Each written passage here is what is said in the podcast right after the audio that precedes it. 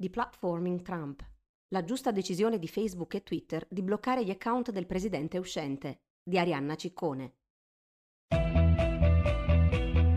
Ti piacciono i nostri podcast e apprezzi il nostro lavoro? Valigia Blu è un blog collettivo, senza pubblicità, senza paywall, senza editori. Per continuare il nostro lavoro abbiamo bisogno del tuo sostegno. Partecipa al crowdfunding per l'edizione 2021. Visita il sito valigiablu.it. Valigia Blu, basata sui fatti, aperta a tutti, sostenuta dai lettori.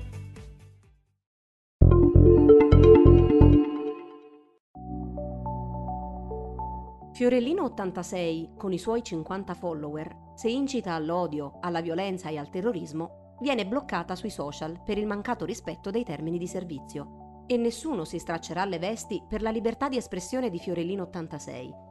E allora perché, se invece lo fa il Presidente degli Stati Uniti, che invece di raggiungere un pugno di utenti ne raggiunge milioni, si alza un grido disperato a difesa del suo diritto di odiare, chiamare alla violenza e delegittimare sistematicamente ogni istituto democratico? Davvero risulta incomprensibile il grido di disperazione di chi in queste ore, in seguito a una decisione senza precedenti delle principali piattaforme social, si lamenta perché la stessa regola che si applica a noi comuni mortali è stata finalmente applicata all'uomo più potente sulla faccia della Terra. Prima di affrontare la questione posta da questa ipocrita e ormai davvero insopportabile campagna per la libertà di un rozzo fascista di istigare al terrorismo, proviamo ad inquadrare i fatti. Cosa è successo? Andiamo con ordine. Come ha raccontato Raffaella Menichini su Valigia Blu, alla fine la scintilla è scoccata. Settimane, mesi, anni di incitamento alla violenza da parte del Presidente degli Stati Uniti sono sfociati in un vero tentativo di colpo di Stato. Migliaia di miliziani pro-Trump hanno dato l'assalto al Palazzo del Congresso, la Capitol Hill di Washington, che è il cuore sacro della democrazia americana, mentre all'interno deputati e senatori si apprestavano ad un'inutilmente lunga maratona per certificare la realtà dei fatti cioè che Joe Biden e Kamala Harris saranno dal 20 gennaio presidente e vicepresidente degli Stati Uniti. Una maratona procedurale anche qui provocata dalle infondate pretese di Trump che le elezioni del 3 novembre scorso sono state rubate e che dunque in almeno quattro stati occorreva ascoltare le mozioni di contestazione avanzate da un manipolo di fedelissimi. In queste ore drammatiche Trump ha continuato a diffondere disinformazione, ha continuato a sostenere i ragazzi orgogliosi nella lotta contro le elezioni rubate, cosa chiaramente falsa. Vi amo, siete davvero speciali, conclude nel video che avrebbe dovuto riportare la calma. A quel punto Facebook, Instagram e Twitter decidono di bloccare rispettivamente per 24 e 12 ore gli account del presidente uscente. Guy Rosen, Head of Integrity di Facebook, spiegherà su Twitter Abbiamo rimosso il video perché crediamo che contribuisca al rischio di violenza in corso, anziché contenerla. Twitter, che intanto ha impedito la possibilità di condividere alcuni tweet di Trump parlando di rischio di violenza, avrebbe mantenuto la sospensione anche oltre le 12 ore, fino a che Trump non avesse cancellato tre tweet che violavano palesemente le policy della piattaforma. I tre tweet saranno poi rimossi. L'azienda aveva anche avvertito il presidente. Se dopo la sospensione avesse continuato a violare la policy, l'account sarebbe stato bloccato in maniera permanente. È di questa notte la decisione in questo senso. YouTube ha rimosso l'indirizzo del video di Trump. Più tardi Trump, in un tweet che sarà rimosso, celebrerà l'attacco con queste parole. Ricordatevi questo giorno per sempre. Questo è il tweet di questa notte in cui Twitter annuncia di aver preso la decisione di bloccare in maniera permanente l'account Real Donald Trump. Giovedì 7 gennaio la decisione ancora più estrema di Facebook. Zuckerberg annuncia in un post su Facebook che la sospensione dell'account sarà a tempo indeterminato, almeno fino alla fine del mandato prevista il 20 gennaio. Di seguito la citazione.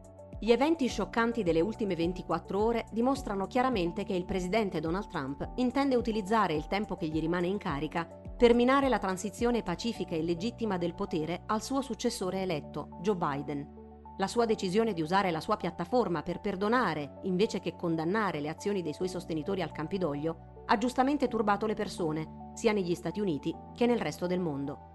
Ieri abbiamo rimosso quelle dichiarazioni perché ritenevamo che il loro effetto e probabilmente il loro intento sarebbe stato quello di provocare ulteriori violenze.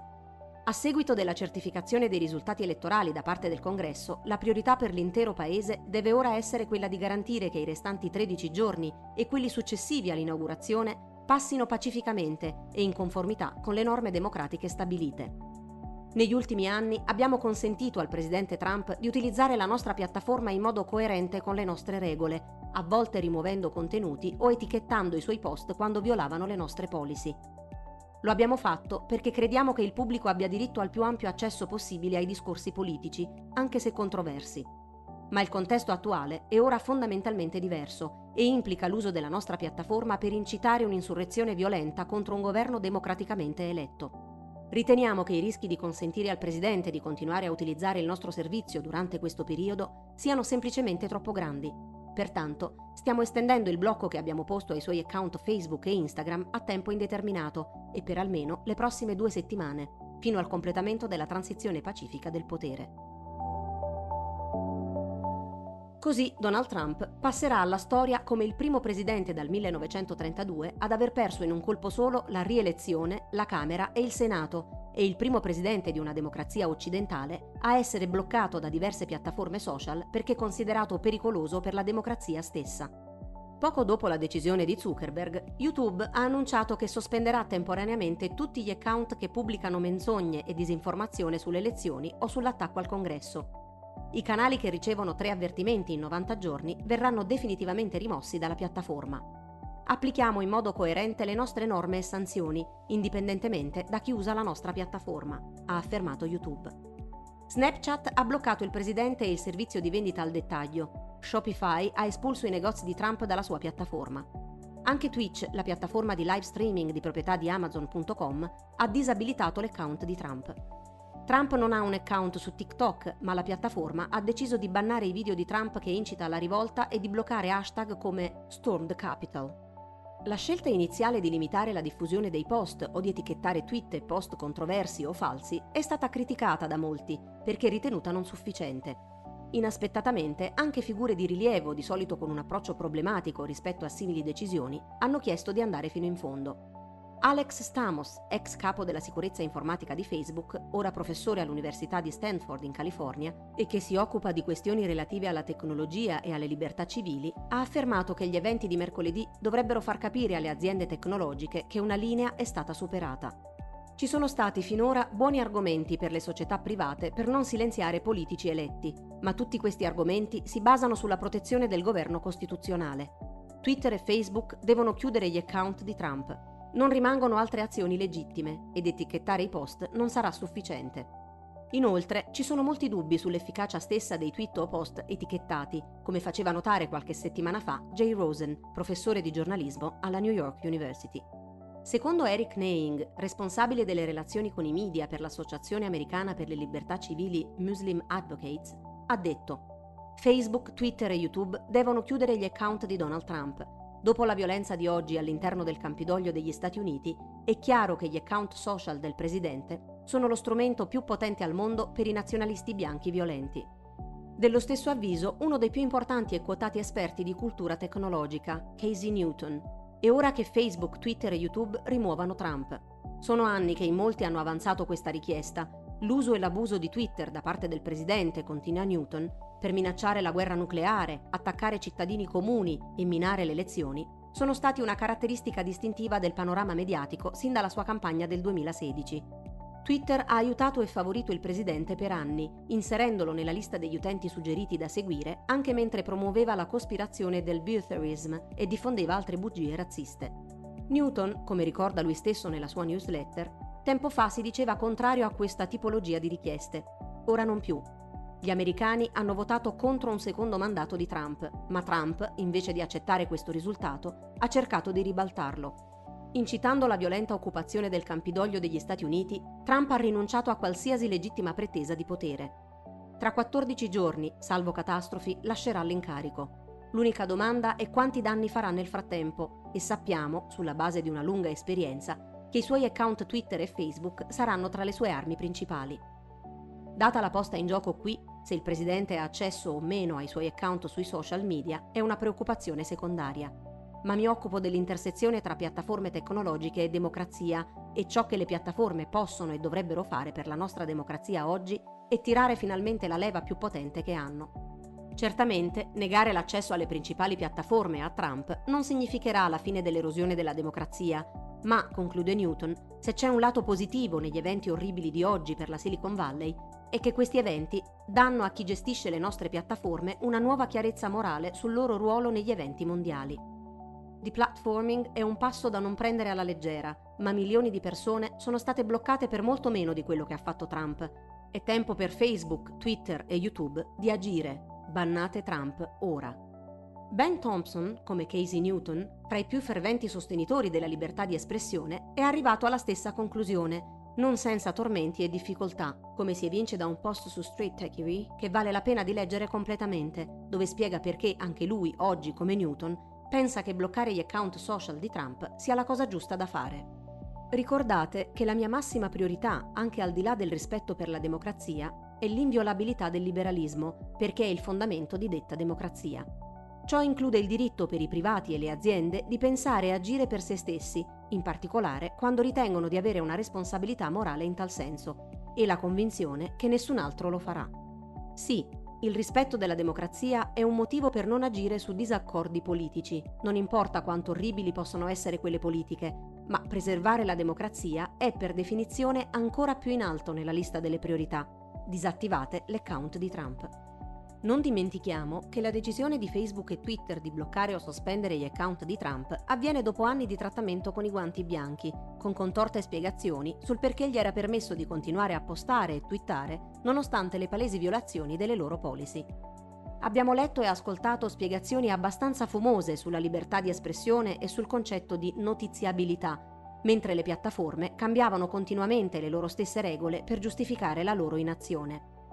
Ne scrissi tempo fa proprio quando Facebook decise che non avrebbe sottoposto a fact-checking le dichiarazioni dei politici, annunciando inoltre che avrebbe permesso loro di sponsorizzare post e contenuti anche se contengono falsità. Anche Twitter in quelle stesse settimane prese una decisione analoga. Come scrisse Scott Rosenberg su Axios, entrambi hanno codificato un sistema a doppio binario per la libertà di espressione, uno per i politici o leader mondiali, uno per tutti gli altri riporto alcuni passaggi di quello che scrivevo nel 2019. Questo ovviamente rende tutto molto confuso, complicato, oltre che creare un'audiosa disparità di trattamento. Proprio lì, dove chi ha più potere di influenza sull'opinione pubblica con le sue affermazioni, dovrebbe con maggiore severità osservare le regole che valgono per tutti. Un politico può riprendere un'affermazione già identificata come falsa senza nessuna conseguenza, ma un utente normale non può riprendere con un proprio post, per esempio, quelle stesse false affermazioni da una pubblicità di un politico senza violare le regole di Facebook, anche se può condividere la pubblicità. Dunque entrambe le piattaforme, di fatto, hanno deciso di dividere i loro utenti in due gruppi e di dare a uno di loro una libertà fondamentalmente più ampia di violare le norme etiche e sociali nei loro post e non essere penalizzati per questo. Già allora ponevo il problema della trasparenza dell'applicazione dei termini di servizio, Terms of Service, TOS. È chiaro che l'alta discrezionalità dei TOS è un problema da affrontare, come ricorda spesso Bruno Saetta nei suoi lavori per Valigia Blu, che bisogna discutere di una regolamentazione quadro statale che stabilisca i confini nei quali i TOS si possano muovere, occorrono poi procedure di reclamo effettive, eccetera.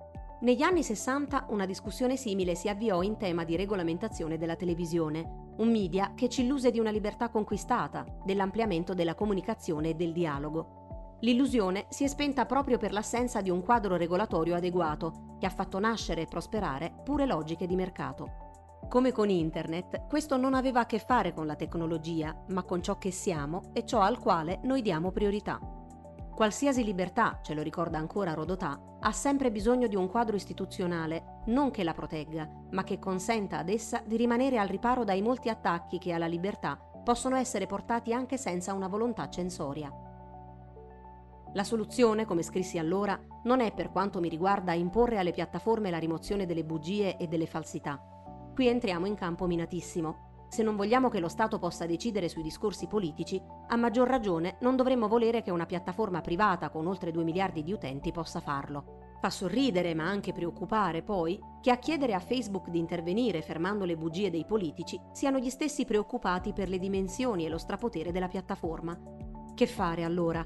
Per quanto mi riguarda, come già detto, si dovrebbe partire da un punto fermo. Stesse regole per tutti. Non può esserci per i politici una sorta di immunità dalle policy delle piattaforme. I problemi evidenziati dalle piattaforme, hate speech, fake news, eccetera, spiegava Bruno Saetta, dovrebbero essere risolti a un livello differente, non a livello di responsabilità editoriale, alimentando la neutralità delle piattaforme, ad esempio. Da un lato va anche bene un'autoregolamentazione delle piattaforme, purché le regole siano trasparenti e incentrate sul rispetto dei diritti umani. Dall'altro però, come ha sostenuto al momento dell'articolo il relatore dell'ONU David Kay, occorre che i legislatori ripensino completamente l'approccio alla regolamentazione delle piattaforme, non imponendo obblighi di filtraggio, che finiscono facilmente nella censura dei più deboli, imponendo trasparenza alle piattaforme, rafforzando l'immunità per le piattaforme rispetto ai contenuti, che favorisce il rispetto dei diritti umani online, e ritagliandosi un ruolo specifico come supporto alla regolamentazione delle piattaforme, autorità indipendenti, meccanismi di reclamo, eccetera. Sulla necessità di concentrarsi quando parliamo di regolamentare le piattaforme sulla trasparenza e non sui contenuti, consiglio di leggere l'articolo di Susan Ness su Slate. Ma questa discussione esula dalla vicenda Trump, che è estremamente chiara e lineare, e sinceramente non è possibile affrontare questa battaglia partendo dal blocco degli account del presidente uscente come se fossimo davanti ad un attacco alla libertà di espressione. Semplicemente perché l'incitamento alla violenza, al terrorismo, alla radicalizzazione degli estremisti, anche attraverso una sistematica disinformazione e manipolazione dei fatti, di questo stiamo parlando quando parliamo dell'uso dei social da parte di Trump, non hanno niente a che fare con la libertà di espressione. Ieri, sulla mia bacheca di Facebook, c'è stata una lunga e ricca discussione sulla decisione di Facebook. Riporto, perché c'entra a mio avviso in modo efficace uno degli aspetti della questione, il commento di Andrea Iannuzzi. Facebook ha talmente rispettato la democrazia, che è un'altra cosa però, eh, da permettere al Presidente degli Stati Uniti cose che non avrebbe dovuto permettere, sbagliando, a mio avviso. Facebook è stata accusata di aver manipolato le elezioni in combutta con Cambridge Analytica a favore di Trump. Da anni leggiamo che è tutta colpa dei social. Poi, sull'orlo di un golpe, Facebook zittisce colui il quale, in preda a deliri, quel golpe può scatenarlo. Ed è ancora colpa di Facebook? Aver sbagliato prima, proprio per non essere accusato di censura, non giustifica che si continui a sbagliare. Poi, se volete, apriamo il capitolo di chi stabilisce le regole e come si fanno rispettare, ma attenzione a invocare il controllo istituzionale delle piattaforme, perché dove esiste spesso non è un esempio di libertà. Poi, come ho già detto, penso che il problema delle regole vada posto e affrontato. PS. Tutto questo mentre il Congresso degli Stati Uniti, un noto consesso liberticida, chiede di destituirlo immediatamente, senza aspettare nemmeno un minuto, come si fa con i dittatori. E il problema è Facebook. In un thread su Twitter, Fabio Chiusi pone una serie di domande che ben evidenziano falle e aporie di chi oggi in nome della libertà di espressione si dispera per il blocco imposto a Trump mi fate capire che problema ci sarebbe nel fatto che X viene sbattuto fuori da una piattaforma che gli consentirebbe altrimenti di fare proseliti per i suoi propositi violenti? Ancora, mi fate capire cosa c'entra la censura con l'impedire la violenza? E perché le regole che valgono per tutti gli altri per un capo di Stato non dovrebbero valere? Non dovrebbe un capo di Stato osservare regole di comportamento più stringenti, non meno di un comune cittadino, viste le responsabilità che ha? Non conta nulla che la violazione di ogni regola di comportamento e decenza umana sia ripetuta e sistematica? E allora che facciamo a fare regole di discussione civile se proprio per chi dovrebbe esserne un modello non valgono? E ancora, com'è che parliamo di libertà di espressione solo quando riguarda un potente? I cittadini possono venire censurati, oscurati, interdetti a piacimento, ma il problema è farlo per chi, come un capo di Stato, ha mille altri modi per esprimere le sue idee? La nostra idea di libertà di espressione dovrebbe essere la licenza assoluta per i potenti e le regole per tutti gli altri? Tolleranza con gli intolleranti e intolleranza per tutti gli altri? E questo sarebbe difendere la democrazia o chi la vuole uccidere? Sempre Alex Stamos, sentito da Kevin Rose per il New York Times, ha detto Non vogliamo che intermediari dell'informazione incredibilmente potenti decidano chi ha il diritto di parola in una democrazia.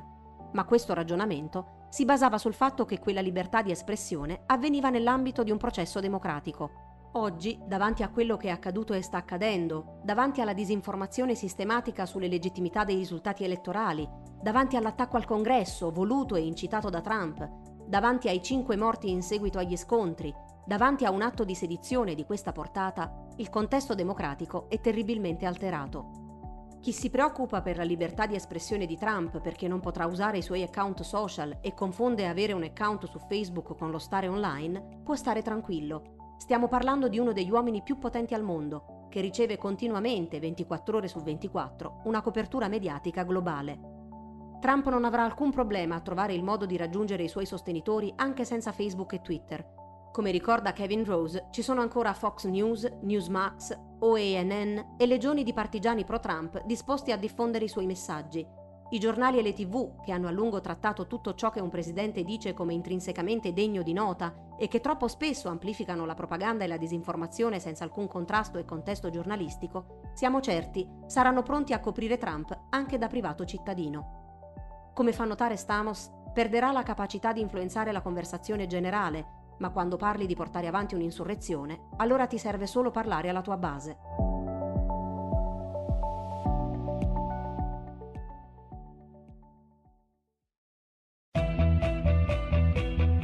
Ti piacciono i nostri podcast e apprezzi il nostro lavoro? Valigia Blu è un blog collettivo, senza pubblicità, senza paywall, senza editori. Per continuare il nostro lavoro abbiamo bisogno del tuo sostegno.